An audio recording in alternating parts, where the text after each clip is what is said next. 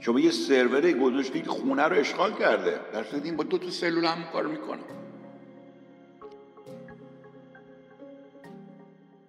به اسکپتیک خیلی میبخشید. در مورد این زنبورا جدیدن خیلی کلیپ های دیگه هم دیده میشه که حیوانای دیگه هم کار عجیب غریب می‌کنن مثل مثلا گاو و گوسفند و گربه و ولی قبلا فقط کلاق و میمون رو می‌دیدیم ما که کار عجیب و نسبت به, به تعداد سلولای مغزیشون اسکپتیک چطوری تونستن این همه کار پیچیده رو با هم دیگه انجام بدن؟ که در نتیجه بتونن به یک هدف به مشترک برسن همکاری هم بکنن. و یاد بگیرن. یادگیری در همه حیوانات وجود داره. از جمله در زنبور خب؟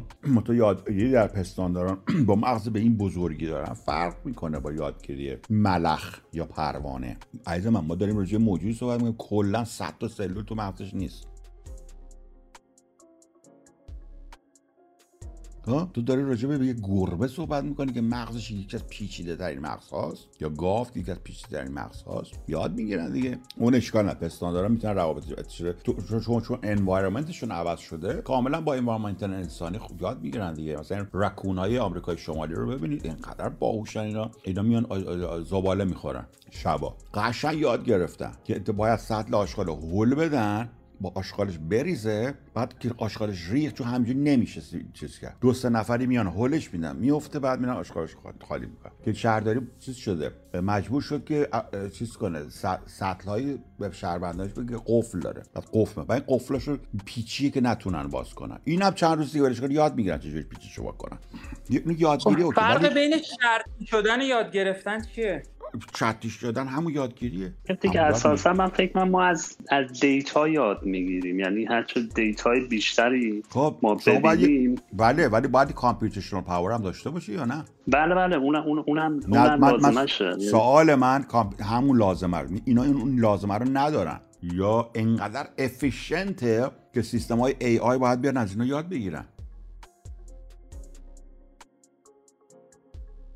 شما یه سرور گذاشتید خونه رو اشغال کرده. در این با دو تا سلول هم کار می‌کنه اتفاقا اون دفعه با رئیس صحبت می‌کردیم. گفتم که استراکچر ای آی شما باید چیز بشه. به اصطلاح یه پدیده اسمش رفته که الهام از طبیعت. که طبیعت چه کار می‌کنه؟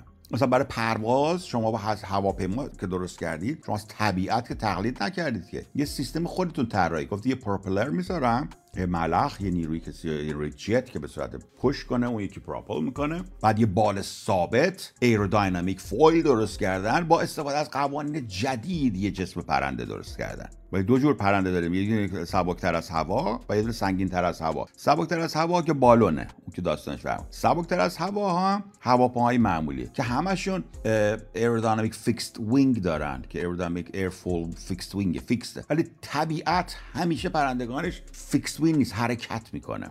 با, با بال حرکت می‌کنه. انسان من اینجوری ساخت و تقریبا ازم کار می‌کنه و خیلی هم خوب. برای سرعت های بالا اتفاقا بهتر کار می‌کنه. ولی برای سرعت های پایین و مانور هواپیما انه به درد نمی‌خوره. هواپیما در راه سرعت پایین و مانور دادن در سرعت پایین به درد سگ نمی‌خوره. و الان دارم میگن نه پس ما بتونیم از طبیعت یاد بریم. الان تو ربات هایی دارن درست می‌کنن ربات پرنده که کاش که رهی اینجا بود این فیلد رهی با هم دیگه صحبت من رفتم بهش گفتم. من همون الهامی که از خفاش برای ساخت رادار گرفتن یا این هواپیماهای بله. جدید الهامو بله. برای بگیرن دقیقا آره همین میگم. ببین چون که طبیعت میلیاردها سال اینا رو تمرین کرده یاد گرفته. ما ظرف مثلا 5 100 سال می‌خوام اینا رو هم یاد بگیریم. میلیاردها سال گذشته 100 سال گذشته برای همین بهتر اون راه رو امتحان کنید که امتحانشو پس داده. و الان این یه field جدیده که برای یه reverse engineer می‌کنن مثلا یه ربات اون روز دیدم تو تد تاک آورده بودن قشنگ بال می‌زد پرواز میپیچید تو تو سالن. میپیچید برمیگشت. خودش اتونومس خیلی باحال بود.